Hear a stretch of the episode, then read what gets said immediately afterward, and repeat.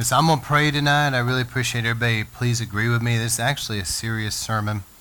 And uh, this is the type of thing that the devil is not happy about. How many of you guys know the devil does not like to be exposed? Okay?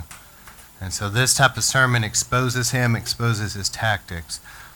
I preach on a lot of different subjects, as I believe God has called us to preach the whole counsel of God. And so I cover a lot of things. I've, I've covered, I love end time prophecy. I've preached on different things about prayer and revival. But one of the things God does use my wife and I to talk about is deliverance and healing. And they go, they go hand in hand.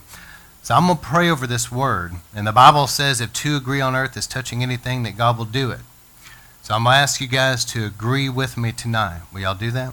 And we're going to believe God to really break this thing forth because there's not enough of this being preached out there today. And there's people across the internet that are going to be able to hear this, and they need this. This is important. I'm a little bit passionate about this subject, and I'll explain why here in a moment. All right, so Father, as we come before you in Jesus' name and through his blood, we thank you for the power of the name of Jesus and the power of the blood of Jesus that we as your people are redeemed by the blood of the Lamb from the hand of every enemy. In this place, in this time, in this sermon, all that are hearing this, everything is under the blood of Jesus. And Lord, we thank you for the power of the blood. And Lord, we ask you tonight that you would come upon me and speak through me your words of life under a mighty anointing. And Lord, that these words will go out as living seeds of truth Jesus taught us the parable of the seed and the sower. This is going to be life. These are living seeds of truth that will be sown out as you speak through me. And Lord, even now by your Holy Spirit, that you would prepare people's hearts and minds to be good soil because we need help by the Holy Spirit. Lord, we ask by your Spirit to anoint our eyes to be able to see, anoint our ears to be able to hear, that we can have eyes and ears of the Spirit. How many times do we read, He that has an ear to hear, let him hear what the Spirit is saying? And Lord, that you would give us good, fertile soil. And this will go out into that good soil, watered by the Holy Spirit, and take root, grow, and produce a hundredfold harvest of eternal fruit that remains until Jesus comes. And Lord, we ask you for strength in this time and boldness. And this will be a great shining light of truth that will dispel all the darkness, all the lies, all the deception of the enemy, and bring truth in revelation. And Lord, we ask you, let there be a washing of the water of the word, and that the winds of your spirit are going to carry this everywhere it's supposed to go. It's going to go out to the nations of the earth. We'll be shocked at every place the wind carries the seed of the word of God. And that your mighty angels will watch over it, and we stand on the promise that your word will not return void, but accomplish that which you sent it for to do. So, standing on that word, we agree together that anything that would try to hinder the word of the Lord be bound in the name of Jesus and back off. As Jesus said, the birds of the air try to steal the seed. So we bind the enemy. You're not going to steal this seed. You're not going to hinder it. We declare it will go out and accomplish that which God has sent it for to do. We declare it to be so by the blood of Jesus and the name of Jesus. And we declare the enemy is bound. And Lord, we thank you for your freedom tonight, for everybody that's hearing this. Lord, that there's going to be great deliverance in Jesus' mighty name. All right, so I'm going to talk about a subject of deliverance. I preach a lot about different aspects of Jesus' ministry. You know, when he walked the earth, obviously a prophet, and he's our great high priest. He's the coming King of Kings. But when Jesus ministered upon the earth, there was three main things that he did. He preached, he healed the sick, and he'd deliver the captives. Amen? And Jesus really is the same yesterday, today, and forever. Jesus hasn't changed. The change has been his followers that have gotten a little too sophisticated and felt that they could improve upon what Jesus did. You understand what I'm saying? And now medical has taken the place of much of the healing. And a lot of times, instead of people being delivered, they, you know, there's areas of counseling and therapy and, and drugs like Prozac. You hear what I'm saying? the church has, has sadly become a lot more, well, basically powerless in many places. And the Apostle Paul said that the kingdom of God is not in word only, but in power. You have to understand, we need the word, and we preach the word like nobody's business here, okay? But we need the power of God too. We need the power of the Holy Spirit to see people set free. All right, so I'm going to deal with some things tonight. Um, the Bible promises in Romans 10:13, all who call upon the name of the Lord shall be delivered. And actually, the word save there is sozo, and it means save, heal, deliver, protect, preserve, prosper, make to do well. It's everything Jesus paid for. That all who call upon the name of the Lord shall be saved, shall be delivered, shall be healed. And so there's a promise in Scripture of deliverance. And we know, without getting too much into this, because I don't want to deal with this aspect too much, but we know that it's in the atonement that Jesus Galatians 3:13 became a curse for us. Because cursed is anyone who's hung on a tree. Under the law, if somebody was hung on a tree, that they, they were cursed. Okay, and so Jesus hung on that cross. God the Father could have predetermined any type of death, but he determined that, that Jesus would die on a cross. And there was a reason for that is he hung on that tree, if you will, he became a curse for us so that we can be delivered from all of the enemy's curses and bondages and strongholds and, and demonic activity, and we can be free in him. And also, Jesus paid for our healing. He took stripes on his back to pay for our healing. But here's something I wrote down God delivers his people from their enemies, not their friends. See, some people like their sin. You hear what I'm saying? Some people have a spirit of lust, and I mean a spirit, but they like it. Some people have a spirit of addiction about something, but they like it. Some people have come out of the occult world and they have a spirit guide, and that thing is their friend. God doesn't deliver you from your little friends, He delivers you from your enemies. And you're not going to get really delivered till you hate it. We need to hate what God hates, hate sin, and hate these demons. It's interesting to me, though, in Mark chapter 1, verse 21, that out of the Gospels, we know that there's three synoptic Gospels. That means seen together. And the first that was written was Mark. And then many scholars believe Matthew was next, and then Luke was the last to be written. And John was written at some other time. He kind of took it from a completely different perspective. But out of the Gospels, Mark was the first one to write the Gospel.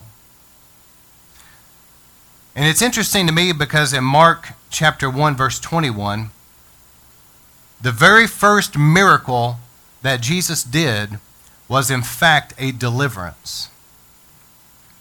You hear what I'm saying? The very first gospel that was written, the first miracle recorded was what? A deliverance. And I think everybody that's read the Gospels would conclude that Jesus had a deliverance ministry from the beginning to the end. All right. So let me read it to you. Mark chapter 1, verse 21. They went into Capernaum, and immediately on the Sabbath he entered the synagogue and began to teach. They were amazed at his teaching, for he, had, he was teaching them with one, as one who had authority, not as the scribes and the teachers the, under the law. How many knows when you're anointed and the sermon is anointed, there's a difference? And Jesus, when he began his ministry, opened up what? It was out of Isaiah, but it's recorded in Luke 4:18. He said, "The Spirit of the Lord is upon me because He's anointed me." And Jesus, the Bible says, when he came back from those, those 40 days of fasting and faced the devil, he came back in the power of the Holy Spirit. And so here he is coming into this synagogue. And it's interesting that the demon didn't have a problem with church. And I, and I hate to say it, but I don't think demons have a problem with very many churches out there and going to those churches. This thing was in the church for a long time. This, this person probably went to church every week. Didn't really have a problem with the church, but had a problem with Jesus. and had a problem with the anointing that Jesus was under. Verse 23 Just then there was a man in the synagogue with an unclean spirit, and, and he cried out. Now it's the demon that cried out, it's not the man. And the demon said through the man, What business do we have with each other, Jesus of Nazareth? Have you come to destroy us? I know who you are, the Holy One of God. Isn't it interesting that a demon knew who he was, but it took his own disciples a little while to figure it out?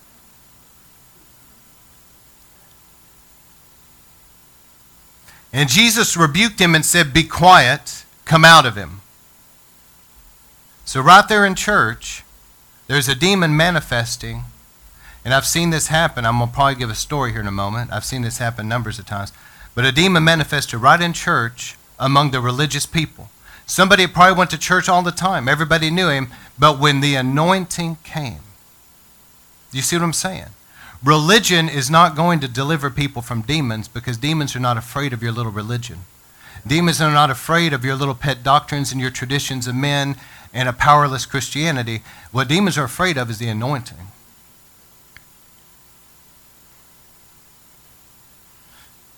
Anyway, I think a lot of times if a demon manifested like that in a lot of churches, see, Jesus threw the demon out of the man and left the man in the church. But you know as well as I do that a lot of places would throw the man out of the church and leave the demon in the man. Am I telling the truth?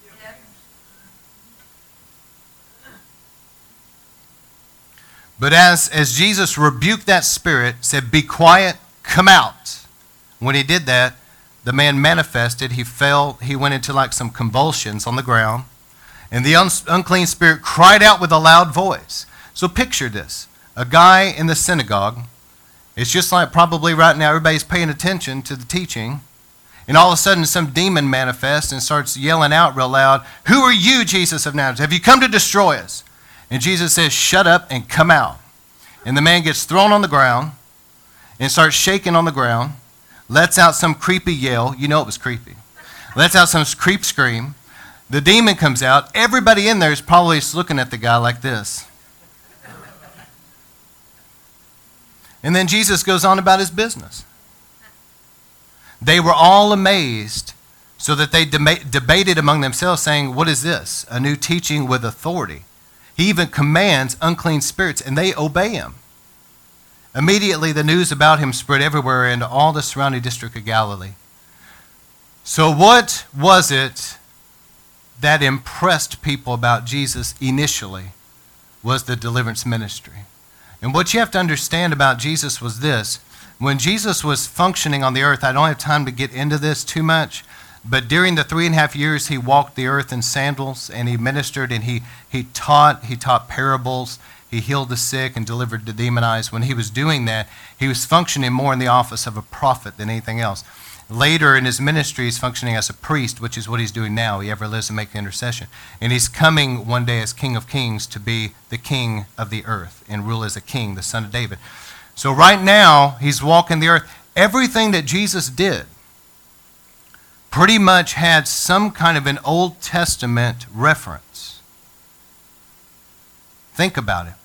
Jesus was ministering in a sense, as, the, as a prophet, almost like, if you will, in the order of Elijah. He was preaching with authority. There was healings and miracles and, and all this happening. And that's the same type of thing Elijah saw. Elijah saw somebody raised from the dead. Remember these stories?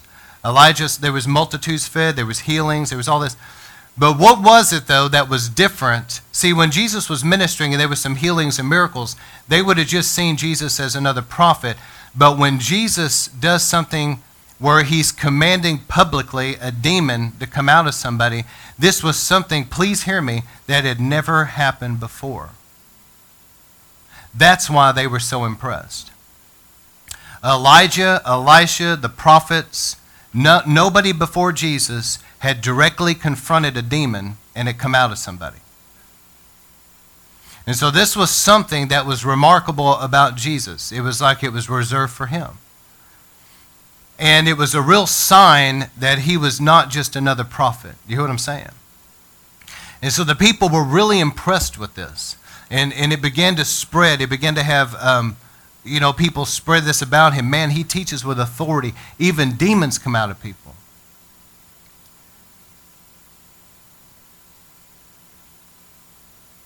All right. And then we read other stories in the Bible. In the evening, they brought unto Jesus all the sick and demonized. And let me say this too, it's important to bring this out that in the Greek, the word is demonized, and that's important because a lot of the scripture in English, they'll use the word demon possessed, which is really not the best translation because, and it's true, but for two reasons. One is it paints a picture of a demon owning somebody that's a Christian. And a demon can't own a Christian. Amen? Uh, you're owned by Jesus, but nonetheless, people can be tormented and demonized. And so that's, it's not really a good translation. And also, uh, the phrase demon possessed nowadays, people start thinking of some Hollywood movie and it freaks them out. And uh, I've seen a lot of people deliver to demons, and I've never seen somebody's head spin around and spit green pea soup or whatever. I've never seen it. Whatever. All right. And I've seen a lot of people delivered. I'm not joking. My wife will tell you, we've seen a lot of deliverance. And I've never seen that. But I have seen the things Jesus saw. I've seen him throw to the ground. I've seen convulsions and loud screams, and every, you name it. I mean, it's. All right. So here's some things. In Luke 4 40 through 41, the Bible says that, that people brought all these, uh, the sick and infirmed and everybody to Jesus. And it says that he laid hands and he healed them and he also delivered them from demons. I'm trying to show you that this was not an isolated incident, it was throughout Jesus' entire ministry. In Luke 13 11, there was a woman that we've read the story that was at church, and she was bent over, and Jesus went and he commanded a demon of infirmity to come out of her. And she was basically crippled. She lived her life hunched over because of the pain in her back and she couldn't straighten up. But Jesus goes to her and he commanded a demon of infirmity to leave her. And when it came out of her, she straightened up and was healed. And the demon was causing the infirmity. You see what I'm saying? And the people there were really surprised at this, but that was the, the power of Jesus' ministry. And I'm going to tell you something healing and deliverance seem to go hand in hand because a lot of sickness is demonic, not all of it, but a lot of it is. And so it goes hand in hand, um, the healing and deliverance ministry. And so Jesus was being confronted. Somebody said something about Herod. I'm just giving you different scriptures. And Jesus said to go tell that fox that I'll continue to heal the sick and drive out demons today and tomorrow and, and on. And he did. And then, whenever Jesus had his disciples in Matthew 10 1 through 8, and he was um, releasing them, if you will, into ministry to some degree, what does the Bible say? In Matthew 10 1 through 8, it says that he sent out, it says that he gave them power and authority over evil spirits and over every manner of sickness. Jesus hasn't changed.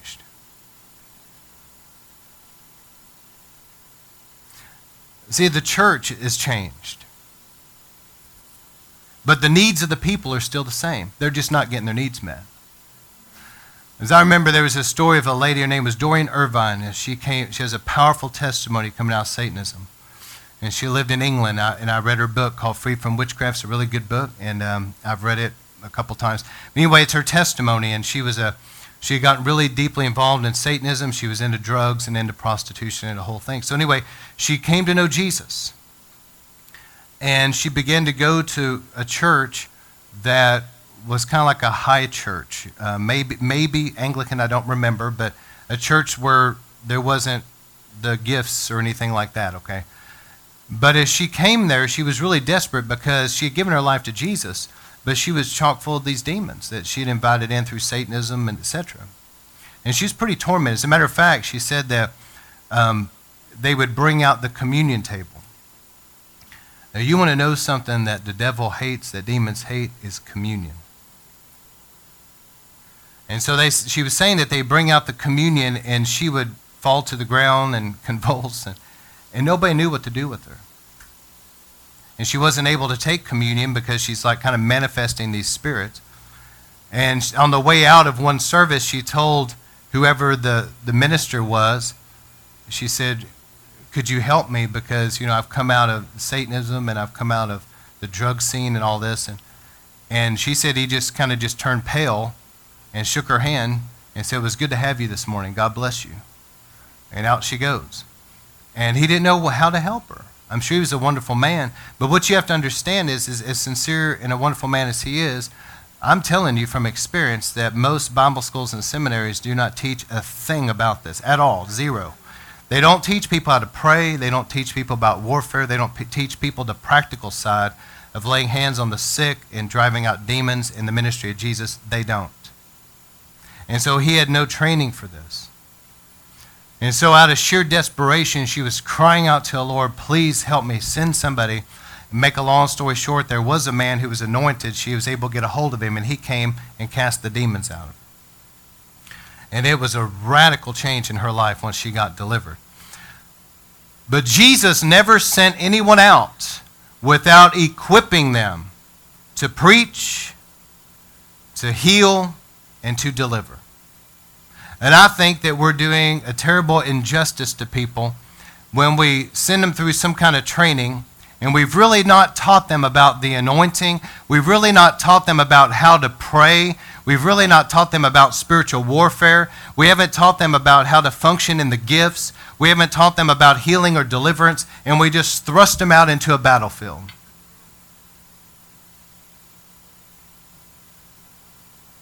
And what was it that, that really impressed? You remember Jesus sent out the 70, the 72? He sent them out. And they came back, and the Bible records that there was all these healings and all these things that happened. But what really impressed them, remember? They said to Jesus, even the demons are subject to us. And Jesus said, Well, don't rejoice in that. Rejoice that your name's written in the Lamb's book of life. But nonetheless, they, they were excited because they'd never seen anything like that before. In Mark 16 15, remember the Bible says there, this is a famous scripture that we all quote these signs will follow them that believe. Did you know that there's supposed to be signs following us that believe? So let's raise the standard right now up to Jesus' standard. Is that okay? When's the last time me and you, let's just be honest, when's the last time we lay hands on the sick and somebody was healed? And I'm not talking about this cop out stuff where you ask God to use a doctor or something like that. I'm not saying anything there. I'm just saying I'm talking about a real healing. I'm talking about where you laid hands and somebody was actually healed. When's the last time that you cast a demon out of somebody?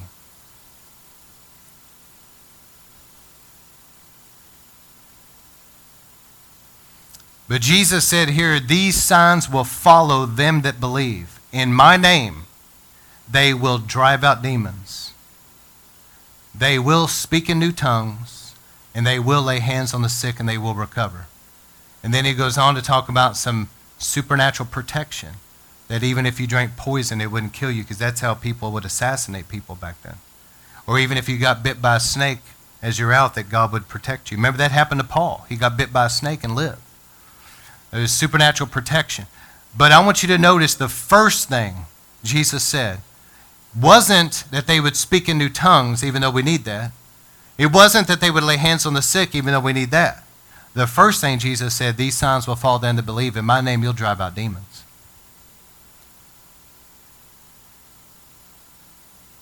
So there's two clashes here of spiritual forces the power of God, the power of Satan. And when this came together, you have to understand that the Pharisees, they, they knew the Bible. And so they knew that people like Elijah and others, they knew the story about Moses casting his rod down, it became a serpent. They, you know, obviously they knew the, the parting of the Red Sea. They knew the stories of people like Elijah and Elisha and these other miracles that had happened. They knew these by heart. And so Jesus going around doing some miracles here and there. But when Jesus was casting out demons, they knew that this had never happened before, and they were threatened by it. They were afraid because they couldn't control him. And they also knew that the people would begin to put their faith in him. And so they began to accuse Jesus publicly. And they said, eh, You remember this story? He cast out a demon of somebody that was deaf and mute. And the person spoke and could hear. It was a deaf and dumb spirit came out. And when it came out, the Pharisees and those there said, Well, he casts out demons by the power of Satan. In other words, he's just a witch or a warlock. And they were trying to get him to look like some kind of a Simon the sorcerer or something to the people. And Jesus warned them and said, if you, it's one thing to speak against the Son of Man, but if you speak against the Holy Spirit, you're not going to be forgiven. You better be careful. As he said, I cast out demons by the power of God. And so they were speaking against the Holy Spirit. But this is what was a threat to the Pharisees.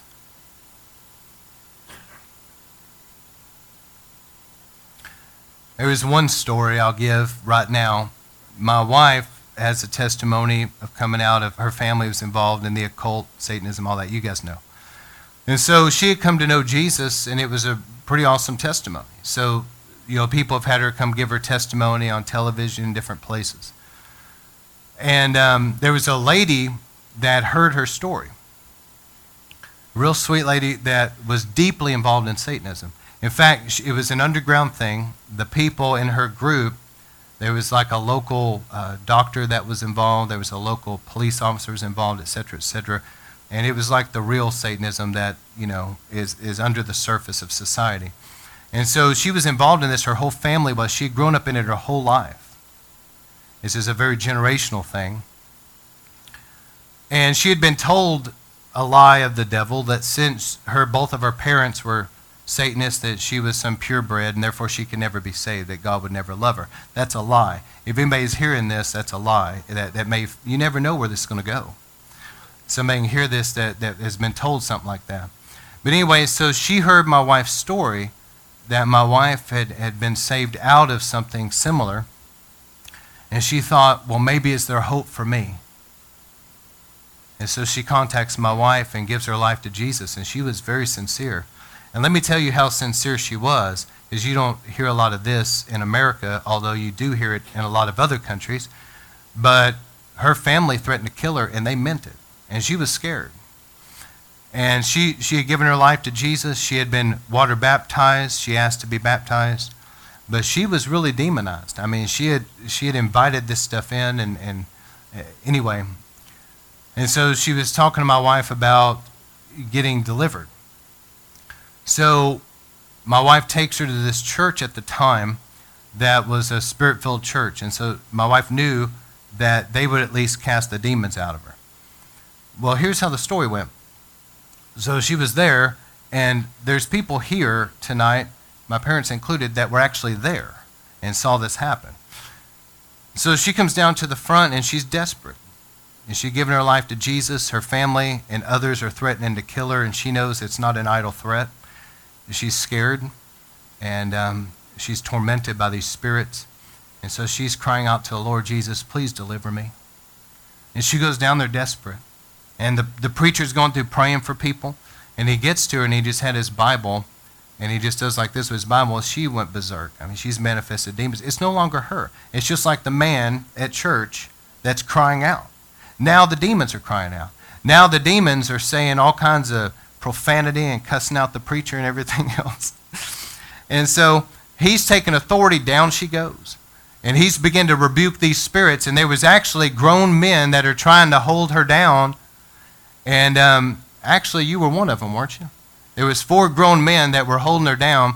And she had such strength that she would actually take somebody that was on her, a grown man, and was lifting him up off the ground like this and coming back down and lifting a grown man with one arm. You hear what I'm saying?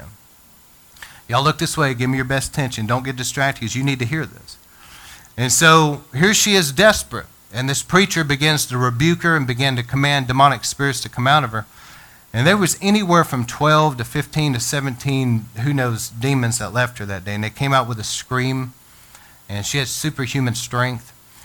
Well, the thing that, that really ticked me off was that after this happened, that a lot of the congregation had gone out in the foyer and, you know, they're looking in all scared and stuff. First off, we're not supposed to be scared of the devil. Number one. All right, then number two, they had told the preacher afterward, they said, We don't want this in this church. Now, where is she going to go? I want you to think about for a minute before you just hear that and move on.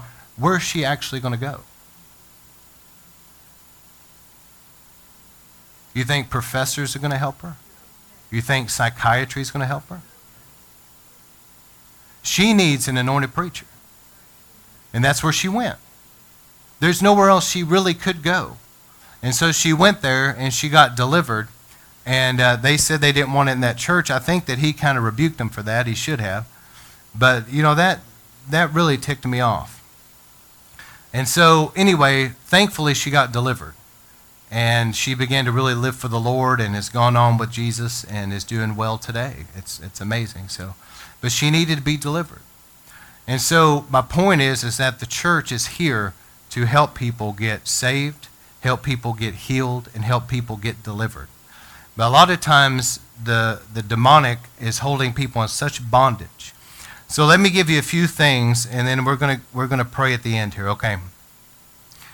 Demons have a couple of objectives against people. Number one is to torment and torture humanity. Would anybody argue with that?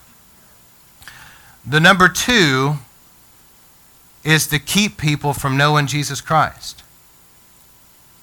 You know, the Bible says the God of this age has blinded the minds of unbelievers. And I'm telling you, I'm going to come to that here in a moment, but that is very, very real. And I've seen some things. I might give you a story or two. But Satan is trying to block people from getting saved. And when you go out there witnessing, it is, it is actually a battleground. And I remember meeting with, with Steve Hill back years ago, just the two of us talking. He had such a heart for souls. And one of the things he told me was, he said, You're not going to be able to take Satan's little soldiers from him without a war because he's not going to stand for it. So you're going to be ready for war. All right, so number one is to torture humanity, but number two, to keep people from knowing Jesus Christ. And number three is, if they do come to know Jesus, to prevent them from being effective for him.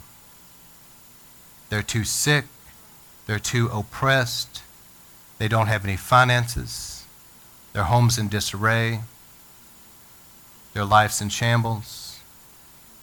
There's so much stuff going on that they can't even think about really doing something for God because they're dealing with all this stuff. That's exactly where demonic spirits want people.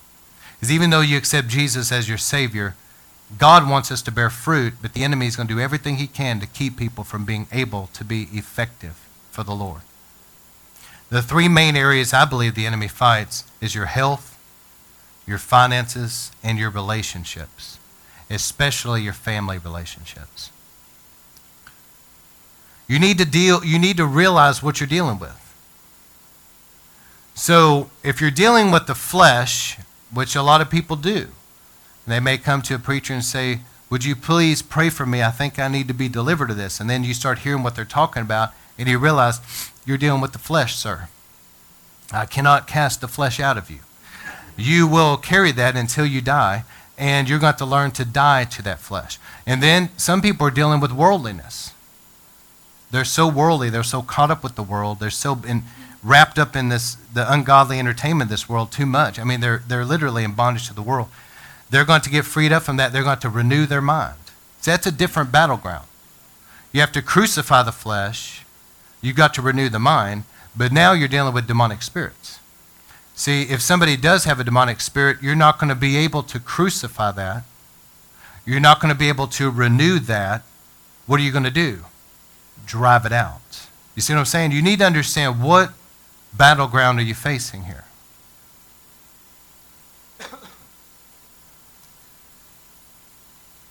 And I remember hearing one man saying that he had dealt with depression. And, and man, he had really fought it in his mind.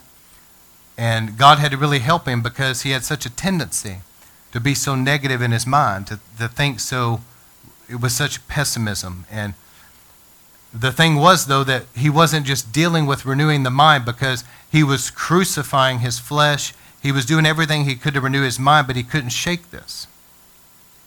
And in desperation, he kept praying, and God told him, You're dealing with a spirit of heaviness. And until you rebuke that spirit, and he began to say, Lord, all who call upon your name will be delivered. Now command this to go. And he said it felt like a suction, like a vacuum just pulled something off of him, off his mind. His mind cleared up. And uh, yes, he had to renew his thoughts, but he said he didn't deal with that anymore. It was his spirit. See, some people are tormented by something, but they keep trying to crucify their flesh and renew their mind. And they're frustrated because they're not getting the victory. They need to drive something out of their life. So here's some characteristic activities of demonic spirits in people's lives. Number one, they'll try to tempt people to do evil. It usually comes in thoughts. And it's interesting because thoughts come into people's minds in first person. Y'all need to hear me when I say this. See, a lot of people think this is me thinking this because the thought coming into their mind says, I want to do this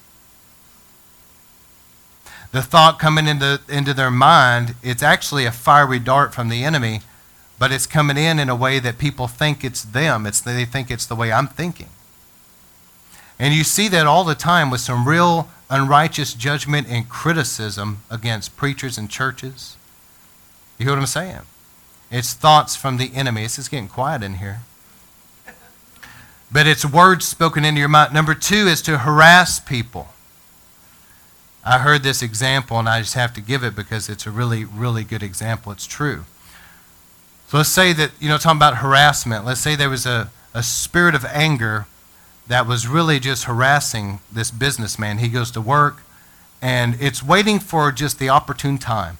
And this man goes to work, everything goes wrong. Every business deal seems to be having problems. His secretary's messing things up. Everything that could go wrong goes wrong. He's driving home. He has a flat. He's got to change the tire. By the time he gets home, uh, you know, his wife is in disarray, doesn't have dinner ready. The kids are screaming and yelling. And finally, he just blows it, man. He just, he snaps and starts yelling and screaming, losing his temper. At that moment of weakness, a spirit of anger begins to come into his life. Now, it had followed him and harassed him, but now it's really got an inroad. And from that day forward, his wife notices something different about him. He seems to struggle with getting angry now quicker, and there's something in his eyes that's different. He needs to be delivered from that. Number three is torment. Remember about unforgiveness. The Bible says if you don't forgive others, God's not going to forgive you. It scares me about a lot of people go to church and profess Christianity, but they're so bitter. I'm concerned about where they're going to go when they die. So we need to be careful because Jesus said if you don't forgive others, you're not forgiven, and what? You'll be given over to the tormentors. You'll go into some kind of a prison and be given over to tormentors. It's a spiritual prison. Even though it may not have physical bars, it is a real prison. And it is real tormentors. What are the tormentors? Demonic spirits. They torment people's minds, they torment people's emotions, they torment people's bodies with sickness, and they torment relationships. They're always trying to stir up strife. Also, they'll try to compel people. They'll try to force people if they can. They'll just keep riding people and riding people and compelling them to do sin. And they know it's wrong, but eventually, a lot of times, they'll yield. The next one is they'll enslave people, they'll put people into bondage. Now somebody has a besetting sin, something that they feel like they cannot shake. It is such a stronghold in their life. They're enslaved. They're in bondage to some kind of a, uh, you know, some kind of a sin in their life. It may be uh, pornography. It could be something else, but they're in bondage. And they need to be delivered from that. Another thing they do is try to defile people. All kinds of perverse thoughts, you know, just being around certain things, they try to release in the spirit realm like a, a pollution, some kind of a vomit or something on people. And spiritually speaking, they feel dirty, they feel defiled. And it's the enemy doing that to them. The next one is deceive. I'm going to be doing a series in the future on this type of topic about doctrines of demons and deception. We better know the Bible. But I'll tell you, there's all kinds of deceptions. The Bible says in 1 Timothy 4 1 that there's going to be a falling away. Some are going to abandon the faith in the latter days. Why? Doctrines of demons and seducing spirits. Did everybody hear that? Doctrines of demons and seducing spirits. What are seducing spirits? Demons. So it's demonic spirits and their teaching. And I mean to tell you, there's deception that's all around out there, and it's not far from any of us. And the enemy is very much a deceiver. And the last thing I'll say is it, want to make, it wants to make people weak, sick, tired, and if possible, kill them through the spirit of death. There was a doctor one time that was hearing a teaching along these lines, and he said, This has answered a question I had because he said there were times that there was no medical reason for people to die. And he said, I would see people that for no reason would just take a, a turn for the worse and die, and it was without any medical explanation. And he said, Now I realize it was a spirit of death. There are spirits that make people tired. They're tired when they wake up. They're tired throughout the day. They're tired when they go to sleep. They live tired.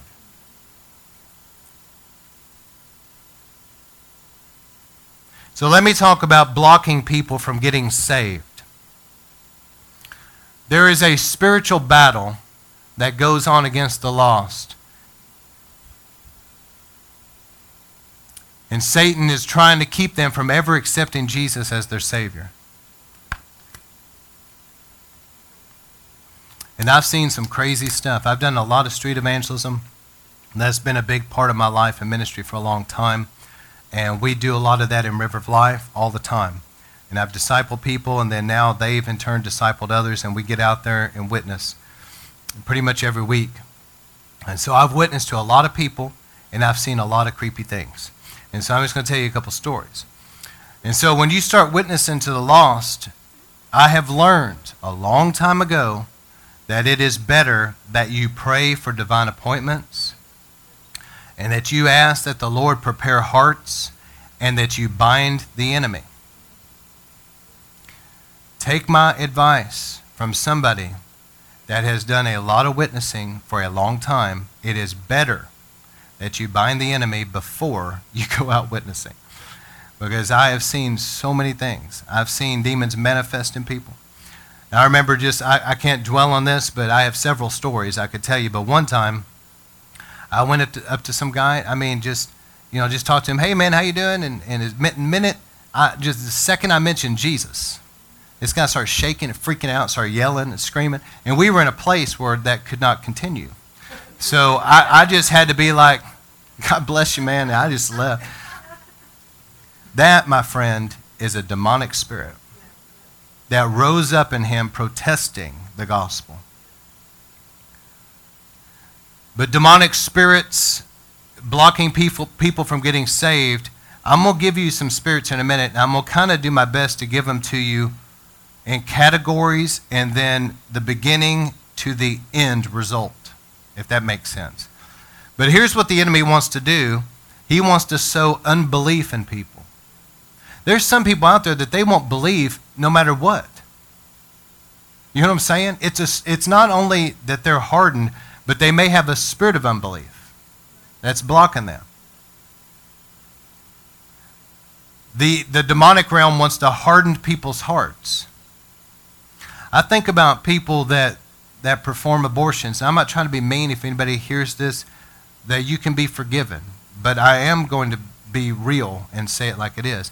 It's not natural for people to feel comfortable murdering little babies. Only demonic spirits of murder and death can cause somebody to be so calloused and hard that they're just totally comfortable with murdering babies and cutting up their little bodies. That is demonic. It is not natural. But they want to harden people's hearts. They want to deceive people. All right. There's also an interesting scripture in the Bible that there's a curse. I'll just mention it in passing. But it says, Cursed is the one who is born or conceived illegitimately. And now in today's society, there's a lot of people that are conceived out of wedlock. But it says that there's a curse that goes down to the 10th generation that they won't be able to enter the assembly of the Lord. And I believe that that tries to block people from getting saved. So let me just give you some advice. Before you go witnessing, because we do a lot of this, pray for divine appointments. Pray that the Holy Spirit prepare them and bind the enemy. Whatever the enemy's trying to do, bind him and command him to release them. He is not going to, to control the conversation and bind him up real good.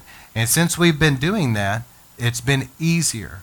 Because what happens is, is that you walk right into a divine appointment the Holy Spirit's already been preparing the person, and the enemy's bound, and you can have a normal conversation.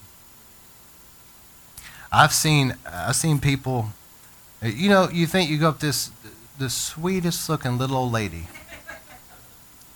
I'm, I'm serious. I've had these things happen. Y'all think I'm joking. The sweetest, and you go up to her and she just, I mean, she just blows up. I mean, there's words coming out of her mouth that would make a sailor blush. And then I've had other times where, where you would go up to somebody that is a, a tattoo riddled, um, full of piercings, look like he just left a gang and just worshiped the devil, man. And he's there he is standing there. And you go up to him, he's the nicest guy. And I've learned that you, you just have to just be led by the Lord. All right, so here's a couple things. How do demonic spirits get in people? And we need to we need to get through this so that we can pray. All right. Here's some gates. These are gateways, things that can open people up to demonic spirits. Number one is unforgiveness. That's a big one. Number two is generational. These things traffic down bloodlines. And they can enter people's lives even in the womb as a baby. Number three is idolatry, the occult. And I'm going to come back to this later. Number four is sinful habits. Somebody gets into sin, they may not have a spirit, but if they keep doing the thing over and over and over, I promise you that they're going to open themselves up to a spirit associated with that sin. And they're going to end up being demonized, and they're going to end up being oppressed by something. And see, that's the best translation of the Greek word is demonized, which means under the influence. Another way is prenatal influence. The baby in the womb is a real person.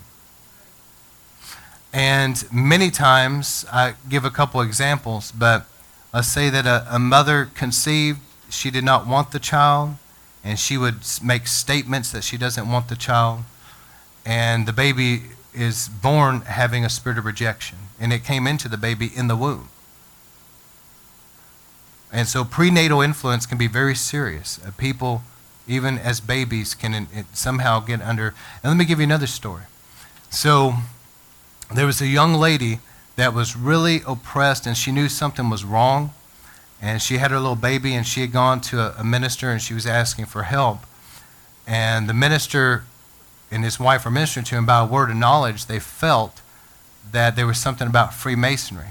Well, sure enough, her father, grandfather, somebody was deeply involved in Freemasons, which is satanic as all get out. Anyway, doesn't that sound Texan right there? And so as there, as he's ministering to her, he had to renounce Freemasonry. He took authority and broke the curse.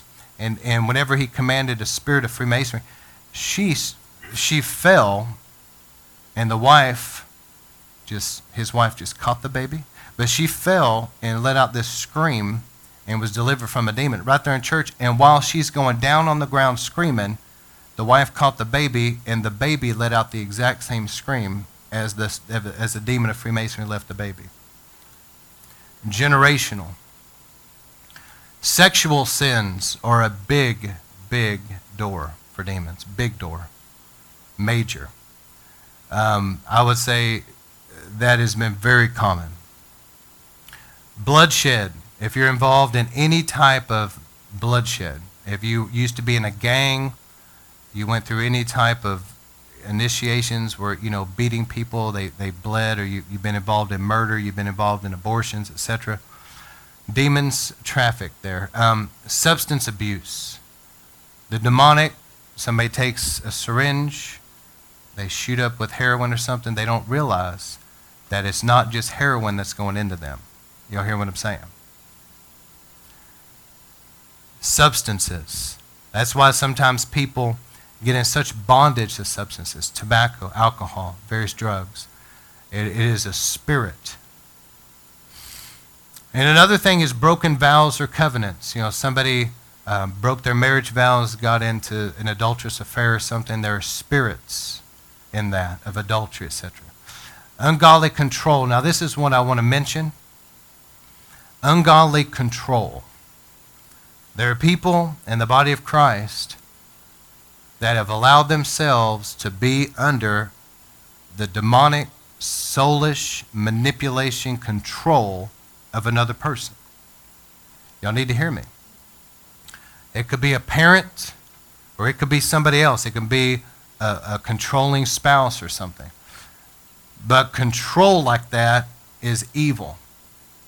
And I could tell you stories of breaking the power of control off people and how they coughed and manifested as something left them. And it came from some weird control from somebody, some controlling mother or something that it was just, it was oppression. And see, that ungodly control like that is demonic. And those people don't mean to, but it's a lot of times it's Jezebel spirit, which I'll get to later. But they'll they'll control other people, and man, it, it, it really traffics spirits. And somebody, let's give an example. Some young man grows up under a controlling mother his whole life. He loves his mom, but things are never really a good relationship. And as he gets older, he may be 30, 40, and he's making good money, and he's doing well in some respects, but there's something about him that he's never felt free.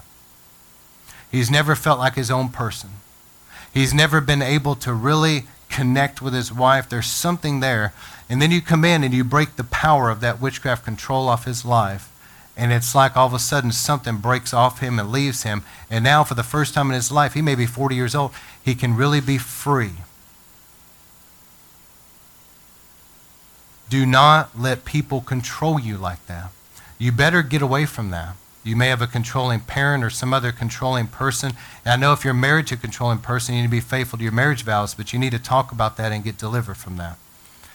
But if you have people in your life that are trying to control you, like a controlling parent or something, that is demonic, and as you get older, you need to break that control and get out on your own free from that control. Love them, honor them, but you need to be free from the control. Does everybody hear what I'm saying? Broken down walls. Proverbs 25, 28. This is where people lose control. They don't have control of their emotions. You know, they're always flying off the handle. They, they go into you know, crazy fits of rage or they go into you know, uh, terror all the time. They just, and they don't have any control over themselves. They have no self control. That can open people up to spirits. And also, times of weakness, trauma, or terror. Satan will take advantage of people's weaknesses, he'll take advantage of trauma, and he'll take advantage of terror, especially in little children. Let me say something too, because people want to say a lot of times when you teach like this, they want to say, well, that's not fair. We're dealing with the devil. Don't attribute him with godlike characteristics. There's no love, there's no mercy, there's no grace, there's nothing fair. You know what I'm saying? He is more evil than you could ever imagine. He delights in the evil that he does and destroying people's lives. All right, so I'm going to give you some categories real quick. We're going to move through this. If you think of something that may apply to you, you may jot it down or circle it, and then we're going to pray together here at the end.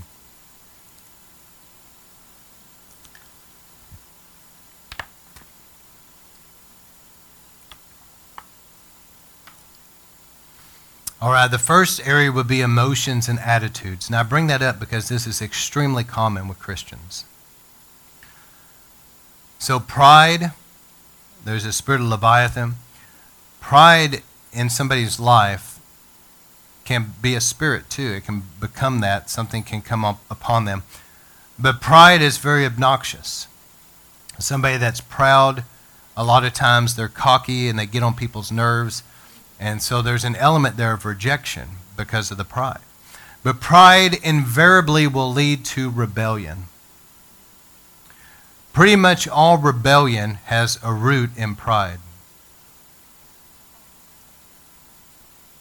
Because people are too proud to humble themselves and come under authority. A, a wife that has a pride issue, she's not going to submit to that husband. She's not going to ask his permission. She's not going to, when he says no and she don't like it, she's not going to submit to it. She's going to rebel. And if they keep doing that, they're going to open themselves up to a Jezebel spirit. But pride leads to rebellion, and rebellion is as witchcraft. And that's why you see things like, for example, in the 1960s, there was a whole you know, group of people that got ca- so caught up in rebellion. And where did they end up? Almost every one of them ended up dabbling in the occult. Did everybody just hear what I said? Rebellion led into the occult, witchcraft. Almost every one of them somehow got into either going to a fortune teller, went to a seance, or something. Pride, rebellion, and witchcraft.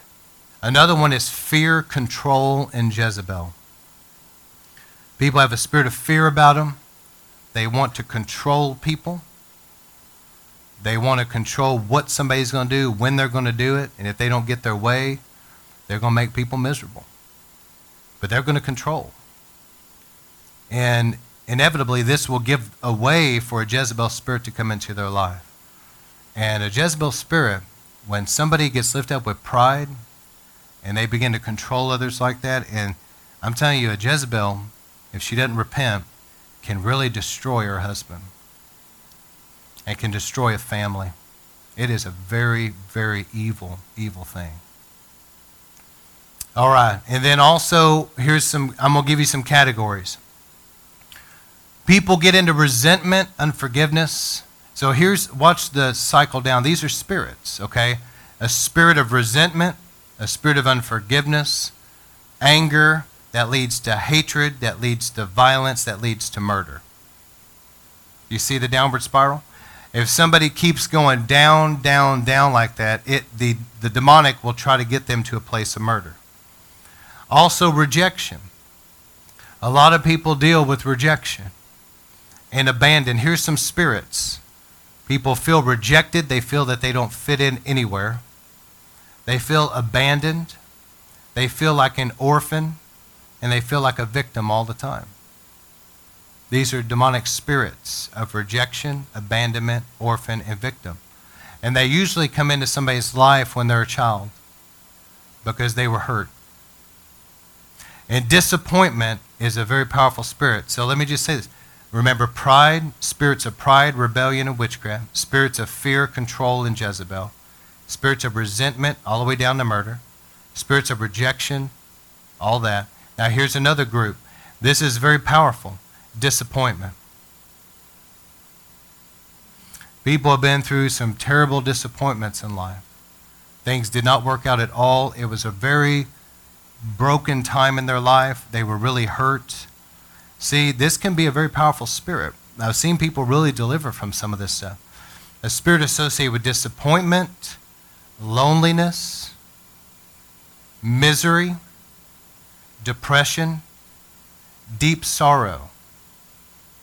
I've, I've seen a spirit of deep sorrow leave somebody. They, you know, you lose somebody you love, and it just go into a, a really dark place, a deep sorrow, and it, it becomes demonic. Grief, self destruction. How many, how many times have we seen in our society self destruction? People want to cut themselves, people want to do things. You know, there's a lot of jokes about eating Tide Pods and how stupid that is. But listen, it is stupid. Let's just be honest. That's stupid, friend. But here's another thing about it, though. It it's self destruction. You see? It's, it, we, it's easy to sit back and make fun of something, but there's a reason why people are doing these things. And there's probably a spirit behind it about self destruction. are isolation and suicide.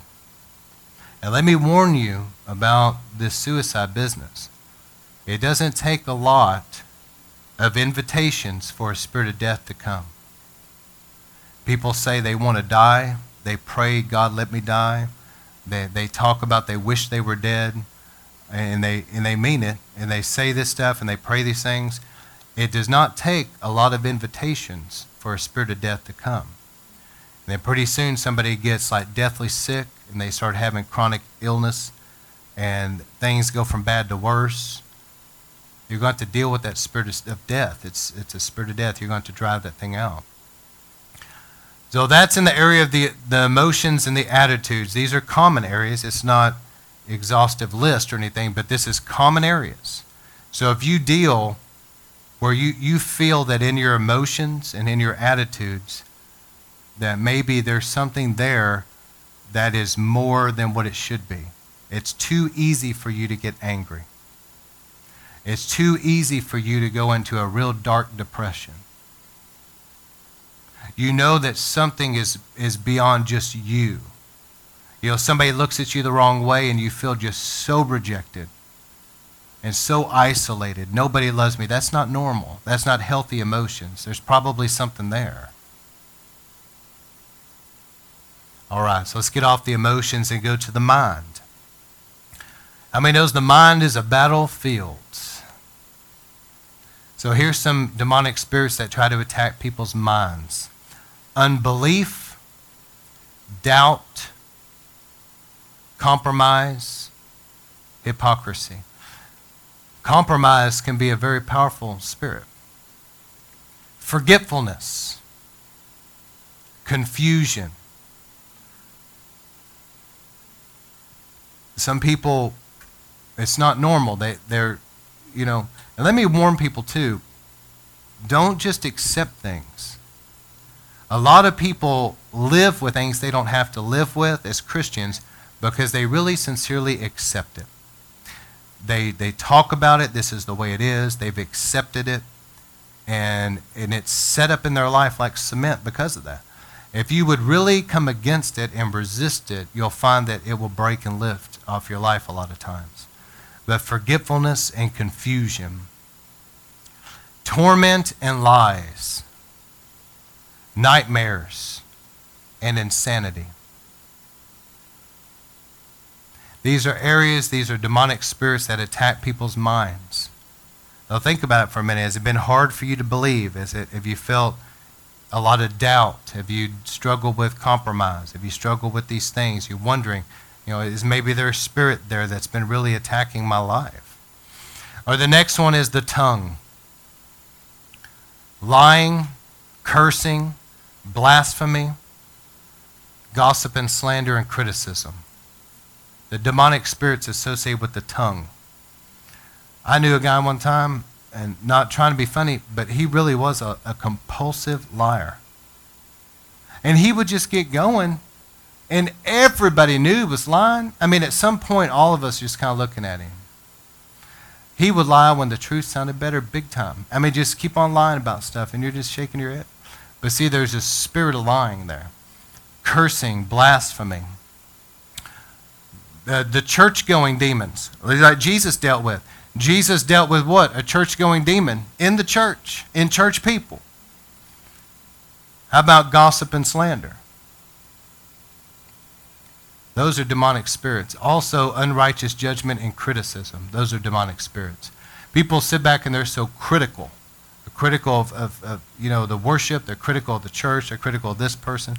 That can be demonic and they go out and they're always just gossiping and slandering. That is a very, very evil thing. All right.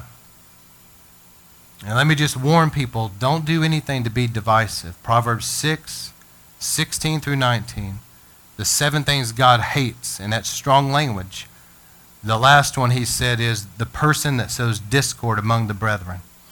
And gossip and slander is one of the ways that people sow a lot of discord in the church. God hates it. He said he hates it. It's in the Bible. I can show it to you. He hates it. All right, and then the body. Already mentioned suicide and death, but some people say, you know, not all sickness is demonic. That's true. A lot is, but not all is. You have to have discernment. You, you have to pick up on it if it's a spirit or not. Um, sometimes, if somebody is dealing with a chronic thing, and when they come to church or they're around the anointing, it seems to really flare up, that could be a sign it's demonic. If it's something that is, they get prayer and it's like it totally, completely leaves them to come back on them later, that's usually demonic. It was a spirit that left and came back. You need to find out why is that thing there. Also, if there's areas of things like if it's a generational thing, you see it plague a family, that's a lot of time demonic. If it is very chronic or it's something that leads to death, it's an incurable disease or it's something that will lead to death, usually those are demonic. Okay? So these are some things that can be demonic. I just mentioned several Uh, you know, signs of it, if you will, but chronic infirmity, chronic tiredness, or fatigue. If you're abnormally tired and fatigued all the time, it's probably a spirit. It's not normal. Chronic pain, like fibromyalgia or something, that type of thing is usually demonic. Here's some things that usually are demonic, but not necessarily always. I'm not saying it's always. But things like epilepsy, Things like arthritis, stress. Did y'all hear stress? Stress can begin to be natural, but it can become very demonic and very oppressive. It can literally, there is a spirit of stress that has, has a lot of people bound. So, stress, migraines, allergies, Man, I remember years ago when I was growing up, I used to get horrible allergies. And as I, as I figured this out years ago, I took authority over that, and I, I am not going to be allergic to stuff anymore. I took authority over it. I'm not putting up with it. And you know that I don't deal with them anymore. I'm just encouraging you to quit dealing with, quit accepting things. Crippling, spirits that have to do with crippling and twisting the body where people will be twisted and contorted, their back, their spine twisted. That a lot of times is a demonic spirit. Jesus actually dealt with that in the Bible. The woman bent over. Also, sleeping or insomnia, either one, where somebody feels so tired that they can hardly stay awake at work, but then also, on the flip side, they go home and go to bed and they can't even sleep. Eh, that's, that's demonic. That's not natural. Let me give you an example. I've heard this from different preachers, and it's true. But, you know, somebody can stay up and watch TV or something for a long time, but they open their Bible and go right to sleep. That's not normal. You see what I'm saying? There's something there. It doesn't have a problem with TV, but it has a problem with the Bible. All right, now let's go into realms of relational. Demonic spirits of strife, whoredoms and unfaithfulness and adultery. And where there's been things like broken marital vows and other things in family bloodlines, we've dealt with this. You guys know, I've taught on it. But there can be a spirit of whoredoms, spirits associated with divorce and division, and then also developing unhealthy relationships with other people or other things. Uh, there's some people that there's a spirit there of divorce and division and strife in their marriage but then they'll turn and just really be obsessed and have a very unhealthy or at least unnatural relationship with animals. You hear what I'm saying? They just simply, it's like they're putting the affections they should have with a spouse onto their pets.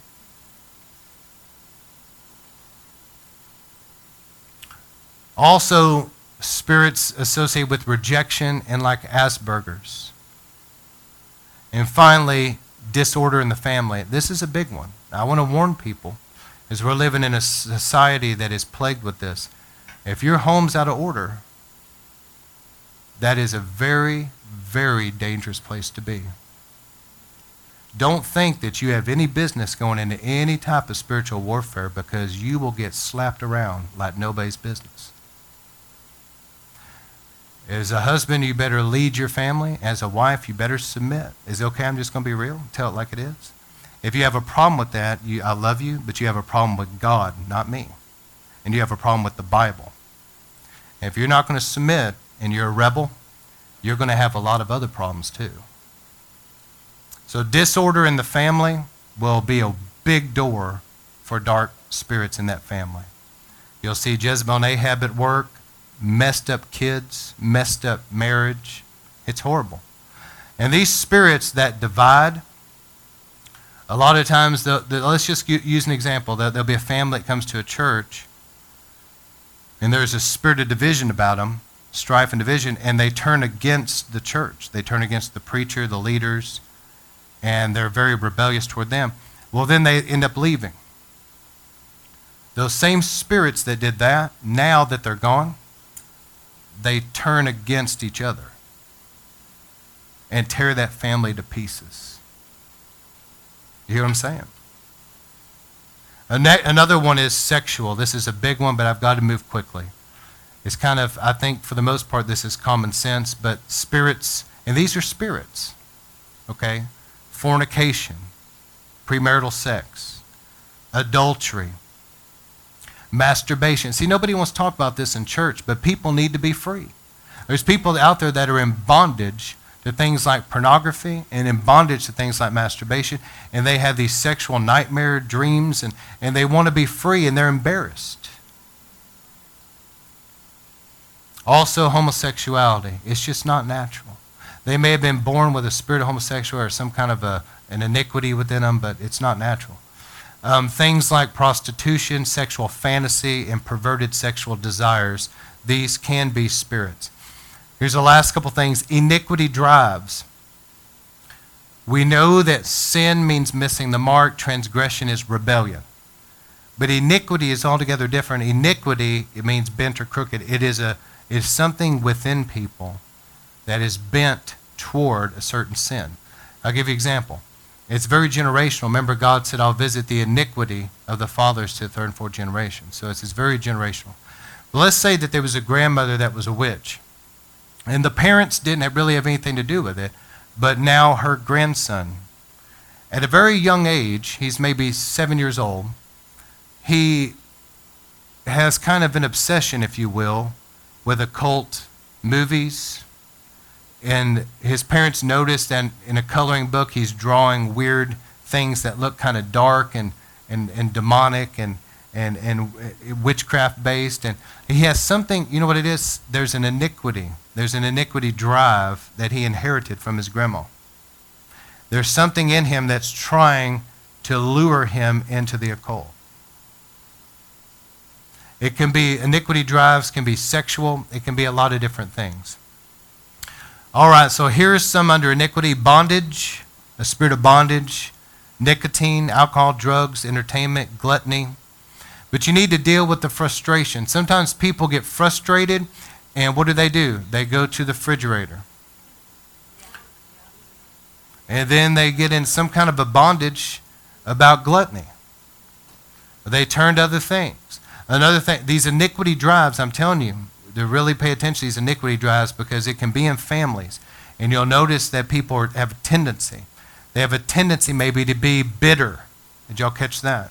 I've seen an iniquity drive of bitterness, iniquity drives that are sexual. All right, the last couple things is the occult. The occult is deadly. Now, I'm telling you, as a pastor, don't have anything to do with the occult. Get away from it, stay away from it. It will open people up to demonic spirits quick, and they're powerful, dangerous spirits. I've cast demons of, of witchcraft and other things out of people. I mean, these, these blood curdling scream. These spirits are no joke, they're serious. All right, so let me give you this and we're going to move on. But there's three branches of the occult witchcraft, which is the power branch. These people learn to do spells, incantations, curses, rituals to summon and release spirits and control people. It's powerful and it's evil. It's straight from the pit of hell. These people have curses on them and they have demons in their lives. Number two, sorcery. Sorcery is the objects They've learned to have, they wear things, maybe pentagrams or goat's heads. They may have talismans. Um, they have certain idols. They have material things that are supposed to bring them some kind of power or luck. Or some, some you know, and also drugs. I mean, drugs are, are definitely a part of sorcery. And other things in Africa and also among the Native Americans, the incantation drum beats that are going. You hear the beats and they're dancing and they're chanting and it's, it's um, sorcery. All right, divination is the information branch, fortune telling. Listen, don't take this lightly because people say, well, I don't believe in it. I went to a fortune teller, but I didn't believe. To me, it was just a joke. That has nothing to do with anything. You went. It doesn't matter if you believed or not. You went. And that opens you up right there. Okay, so people say what happened years ago. That, that's the one thing I've heard a lot, and I've been surprised that people think that matters. What happened like 20, 30 years ago? Time does not wash away sin. The blood of Jesus washes it away, not time. It didn't matter if you did it 30, 40 years ago. So, divination, fortune telling, psychics, clairvoyance, seances, people, you know, trying to consult the dead, they're just consulting demons that are pretending to be these dead people. There'll be somebody there, it's a channeler that'll channel the dead, and, and it, man, that's some creepy stuff, but it happens. And people are opening themselves up to demonic spirits. Horoscopes, have you read your horoscope? Have you got involved in the zodiac? Ouija boards, don't have that stuff in your home. Also, sometimes false prophecy in churches can be a familiar spirit and demonic. So our pastors need to have discernment, okay? All right. False religions, if you've ever been involved or your family has been involved in the occult or false religions, you need to pray about it because there can be curses and spirits. So, in false religions, this is by no means an exhaustive list, but just a couple things Christian science, Islam, New Age, Freemasonry, Buddhism, Hinduism. Also, heresies. Heresies being false teachings like reincarnation. Catholicism has a lot of false teachings.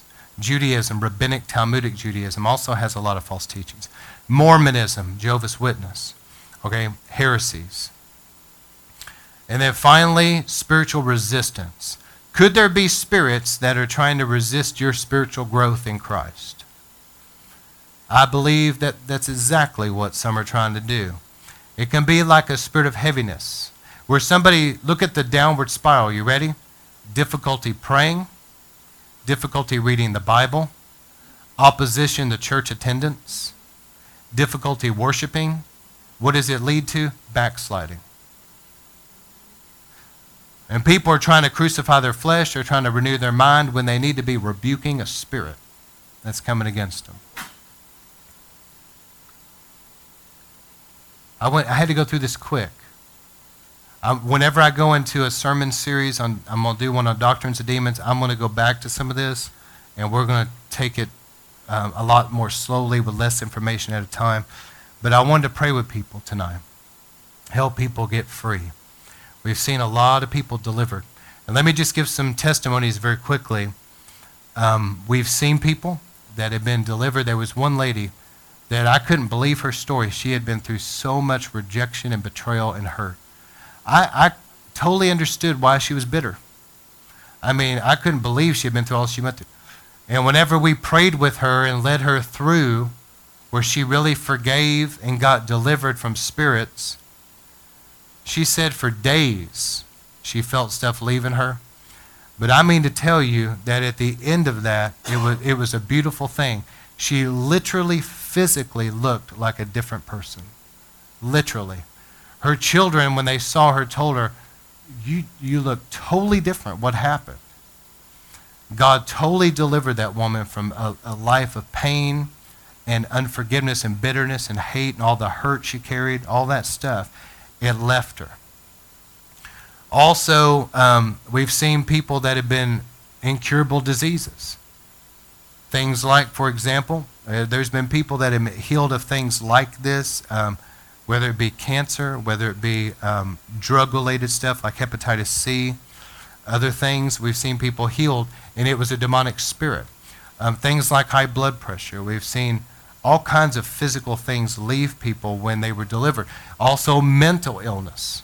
There's been a lot of demonic activity mentally where people were bipolar, people had a lot of diagnosed things, and it completely left them when they were delivered.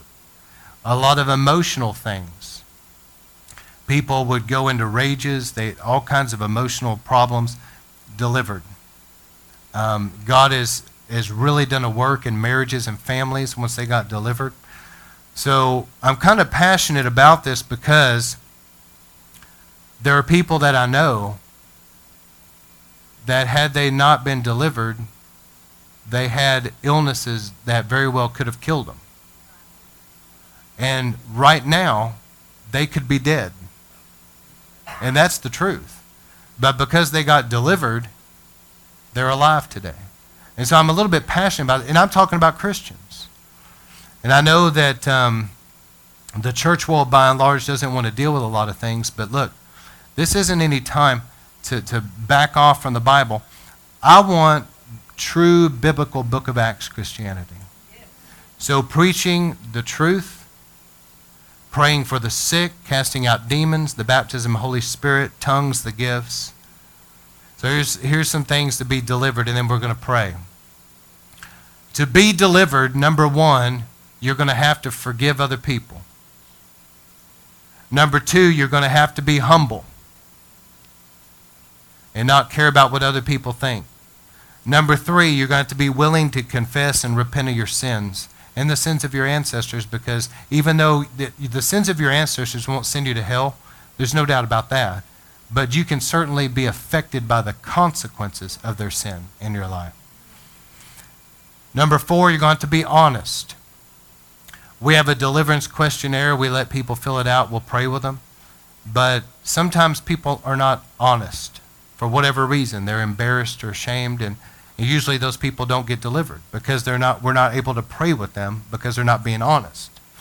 Also, you're going to be willing to break with the occult and with occult objects. If you have things in your home that in any way are related to the occult or other religions, you're going to have to get rid of them, or you're going to have demonic spirits in your home. I'm just telling you. And there's going to be all kinds of problems in that home. And you yourself are going to have difficulty really being delivered till you're willing to get rid of it. You're going to have to take a firm stance of authority in Jesus' name. You're going to have to stand in faith on the scriptures. Also, you're going to need to deeply consecrate your life. That's one of the reasons. Like last week, we had a time of really deeply consecrating our lives. That has a lot to do with people being free. It's powerful. And replace what is gone. When people are delivered from curses, it's good to bless them. When they're delivered from spirits, it's really good to pray the Holy Spirit fill them. Okay? So here's what we're going to do. We're going to go through these categories tonight and pray. Okay? If you want to be set free, tonight's your night. So I'm going to lead you in a prayer, but we're going to go down through the categories and pray. As you know, if you went to somebody that, that was like a doctor or something, they're going to try to diagnose. They're very pragmatic, aren't they? They're going to go this test and then this test and then this test. We're going to be very pragmatic here tonight. We're just going to simply go with this category we're going to pray and we're going to command things to go, and then we're going to go to the next category. See what I'm saying? It's very practical. It's going to help you, and God's going to set you free. So, let me pray first. Father, we thank you for tonight. We thank you for the power of Jesus to deliver the captives. And Lord, we thank you for the shed blood of Jesus and that Galatians 3:13 that you paid for all these curses and demonics that to be delivered, you know, out of people's lives and to be free. So we thank you for it and we bless you. So the only reason why these demonic spirits are in people's lives is because either their sin or the sins of their ancestors, but something opened up a doorway. And so as we go through these categories, we're going to begin to pray about those doorways, okay? And so I want you just to agree with me tonight, and I want my wife, if you would, to really be focused with me, okay? Is that I want you to agree with me about this, get some reinforcement. All right, so we're going to go through these categories. I want you to, everybody that wants to be totally free tonight, I want you to pray this. Jesus, I believe you are the Son of God, and you shed your blood, and because of the blood, I am washed and covered in the blood of Jesus, and I am redeemed by the blood of the Lamb from the hand of all my enemies. And all who call upon your name shall be delivered. So, Lord Jesus, I ask you for deliverance tonight in my life. In Jesus' name. All right, so we're going to go through these categories here, okay? And we're going to pray about emotions and attitudes. I want you to pray about this where you're at. Do you deal with these things? Do you feel something here is demonic? pride or rebellion or whatever, I want you to pray about it and say, Lord, forgive me for this in my life, pridefulness, even right now where you're at. Really begin to pray about it. Because once it's under the blood, we can deal with it. We can break the power of it. So, Lord, we ask your forgiveness. There's been pridefulness, rebellion, areas of being fearful or controlling, resentment. On, pray about it. Resentment. Have you been a bitter person? Unforgiveness Right now, where you're at, forgive people that come to your mind. Lord, we forgive all these people. Maybe somebody's coming to your mind right now parents, grandparents, old friends, relationships of the past. Make sure you forgive them. It's a choice.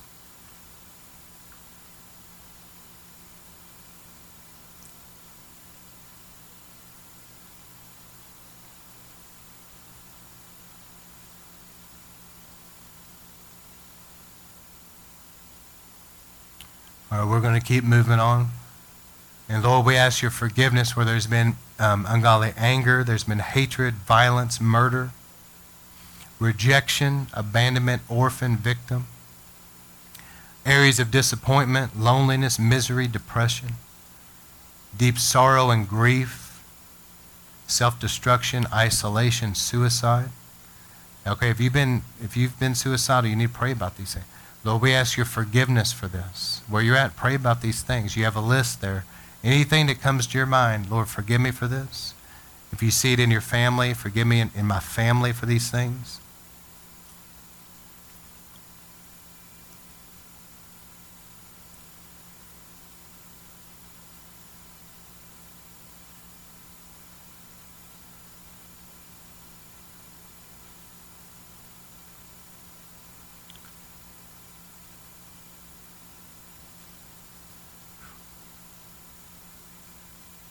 This is important, the mind. Pray about this because a lot of people have had this in the past. Un, uh, unbelief. Lord, forgive us for any unbelief. Forgive us, Lord, for this, the doubting, compromise, and hypocrisy. We bring it under the blood tonight, where we've believed lies of the enemy. In Jesus' name. Forgive us, Lord, for our minds that have been yielded to things that are not of God, and our emotions that have been yielded to things that are not the Lord. Forgive us, Lord. In areas of the tongue, forgive us, Lord, where there's been lying,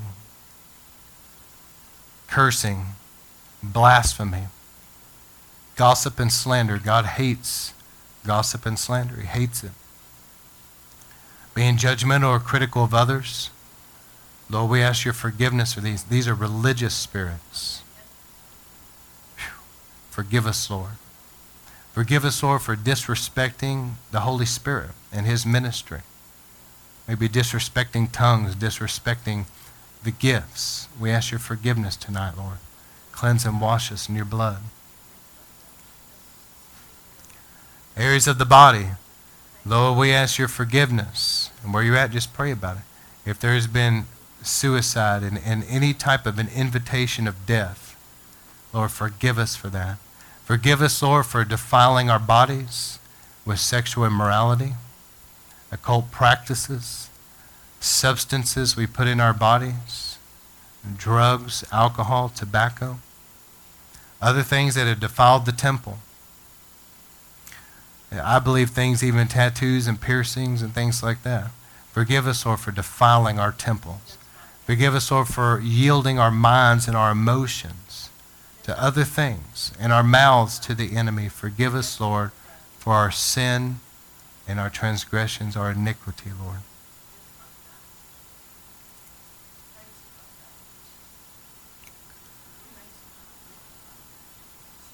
And we pray about relationships. Lord, we ask your forgiveness in our relationships where there's been strife. And where you're at, pray about it Has there been strife. Where there's been strife, Lord, where there's been division, any unfaithfulness that's been there. Lord, forgive us. Forgive us, Lord, where there's been developing maybe unhealthy relationships with others or other things.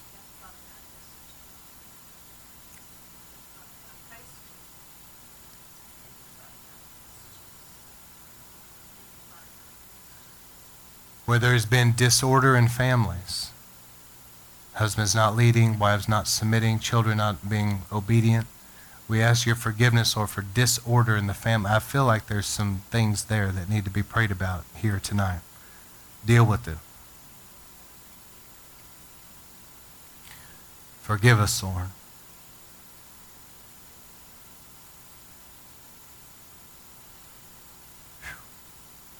And Lord, we ask your forgiveness for the sexual sins of the past, where there's been premarital sex, there's been adultery, there's been any other sexual sin. Where you're at, pray about it. Any homosexuality, masturbation, pornography, things that have defiled your temple, sexual fantasies, perverted sexual desires.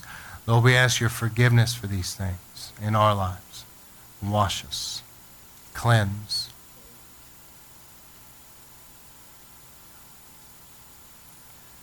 Feel the anointing really coming in this place. We ask your forgiveness for iniquity drives that have been within. There's been bondages. There's been um, a draw toward things, the occult or, or sexual sins or bitterness or whatever, but things that have held people in bondage and where it's been iniquity and it's also been a bondage or an addiction. Lord, we ask your forgiveness for these things in our lives, Lord the iniquity in our lives and in our, our family ancestry. Maybe the occult, maybe sexual. Forgive us, Lord. Cleanse us.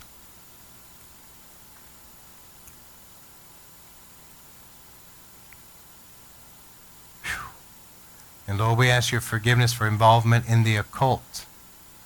Even if this goes back to your childhood, pray about it. Lord, any areas of witchcraft, any areas of sorcery, any areas of divination, fortune telling, psychics, horoscopes, Ouija boards, whatever it is. Forgive us, Lord, for anything where we've come in contact with or participated in the occult or other gods, the worship of other gods, other religions, cults. What have you been involved in and what has your family been involved in? Where you're at, repent of it, renounce it. We ask your forgiveness, Lord. We repent. We renounce it. We bring it under the blood of Jesus right now.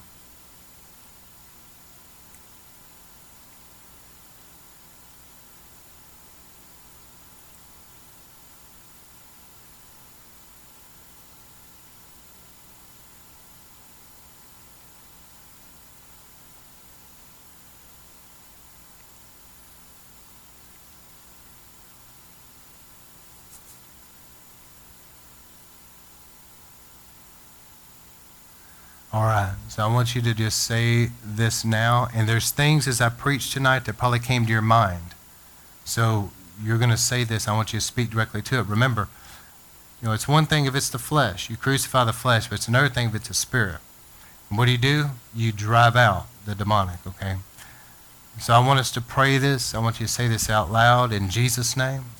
Jesus name. I, take I take authority over every satanic spirit that's been at work in some area of my life, my emotions or attitudes, my mind, my tongue, my body, and health, my relationships, sexually, iniquity drives, occult, false religions, and spiritual resistance. I bind you in the name of Jesus. And you're going to come out of my life and my family and go now in the name of Jesus. And I want you to begin to take authority over things you feel like might be there and rebuke it and just let it go. You may feel a heavy sigh, you may cough, you just may feel something lift, but I want you to rebuke it, okay? Is there things there mentally, things there emotionally? Father, we speak now that it be bound and go from people in Jesus' name. My wife's agreeing with me. Father, I break the power of suicide. I feel that right now. I speak to a spirit of death and suicide. I break that. It goes out of people right now. I come against addictions and bondages. Father, in Jesus' name, it is broken right now off people. Out. It goes in Jesus' name. Whew. Sexual spirits. I command you to be bound and leave people in the name of Jesus right now. Things that have tormented people's minds, fears, and, and, and things that have come against their minds, I bind you. You're going to go from people in Jesus' name. Things that have come against people's emotions, to be bound and leave them now. I see a spirit of like depression and heaviness and, and somebody's really dealt with that in the past. I bind that. I command that to go right now out of people's lives in Jesus' name. I see the spirit of lust to be bound and go right now. I call out spirits that are occults. Many have probably dealt with this, but it, regardless, let's call them out. Spirits of, of witchcraft and sorcery and things and divination be, to be bound and go. Things associated with drugs and alcohol and bondages to things. We bind you, command that to leave people. In Jesus' name, we break its power. I bind things that go back to Jezebel and Ahab and witchcraft and disorder and strife and division in relationships and, and trying to divide marriages. In Jesus' name, I feel that. I break your power. I bind it. It will go right now out of people's lives in Jesus' name. Whew. Man, you feel the power of God right now in this place. We deal with resentment and unforgiveness and bitterness. I bind those type of spirits, anger and hatred, violence and murder, to be bound and go from people in Jesus' name. That's it. Just let that release if you're dealing with that. Rejection, abandonment, orphan, and victim. People that have felt nobody loves them and, and they feel that they don't fit in. We bind that and command it to go from people right now in Jesus' name. A spirit of rejection to go from people. Things about disappointment and loneliness and misery and depression, deep sorrow, to be bound and go from people grief, self destruction, isolation, suicide to go. In Jesus' name, I'm just speaking over these specifics, but unbelief, doubt, compromise. And any time we've ever compromised, or we ask your forgiveness for any hypocrisy or compromising in our lives, but we bind those spirits to go from people. Forgetfulness, confusion, torment, lies, nightmares, insanity to be bound. Different things to do with mental illness to be bound and go in Jesus' name right now spirits associated with the tongue, lying, cursing, blasphemy, gossip, slander, criticism to go. And people that have been dealing with health problems. In the name of Jesus, I bind spirits of death and infirmity, things that have caused weakness, tiredness, chronic sicknesses, diseases. In the name of Jesus, we bind you and command you to gather up your kingdom, come out and go out of their bodies now. In Jesus' name, out. We break its power. In areas of relational strife, well, I think we already touched on that, but rejection and things like that, disorders are going to go. And I just feel families that have been dis- out of order. Things are not right. It's there. Father, we break that curse. We destroy every, every uh, work of Satan there. We bind these spirits and command them to go from these families in Jesus' name right now. And specifically, spirits of fornication, adultery, masturbation, pornography, homosexuality, things that have to do with prostitution, sexual fantasy, perverted sexual desires. We bind it, it goes now out of people's lives in Jesus' name right now.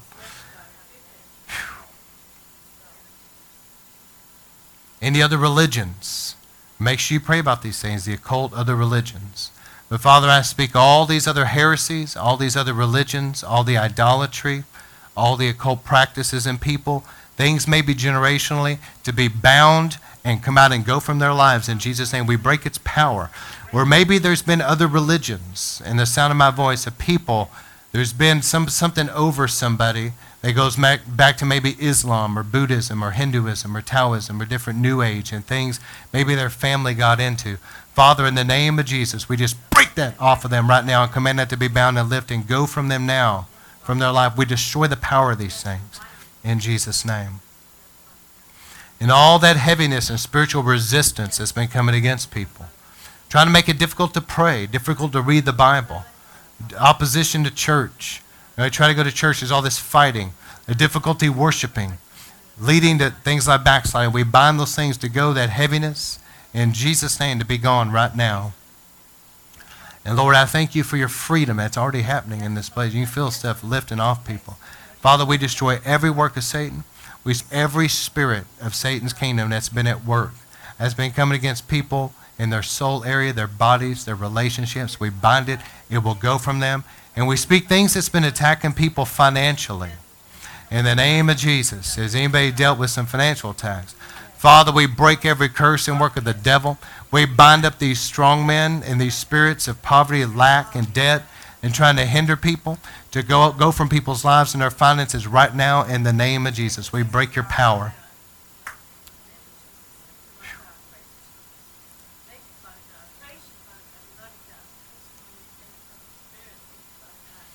All right. And so what we'll do is if you want prayer tonight, my wife and I are going to go through, we're going to kind of move quickly, but we're going to anoint people that want prayer.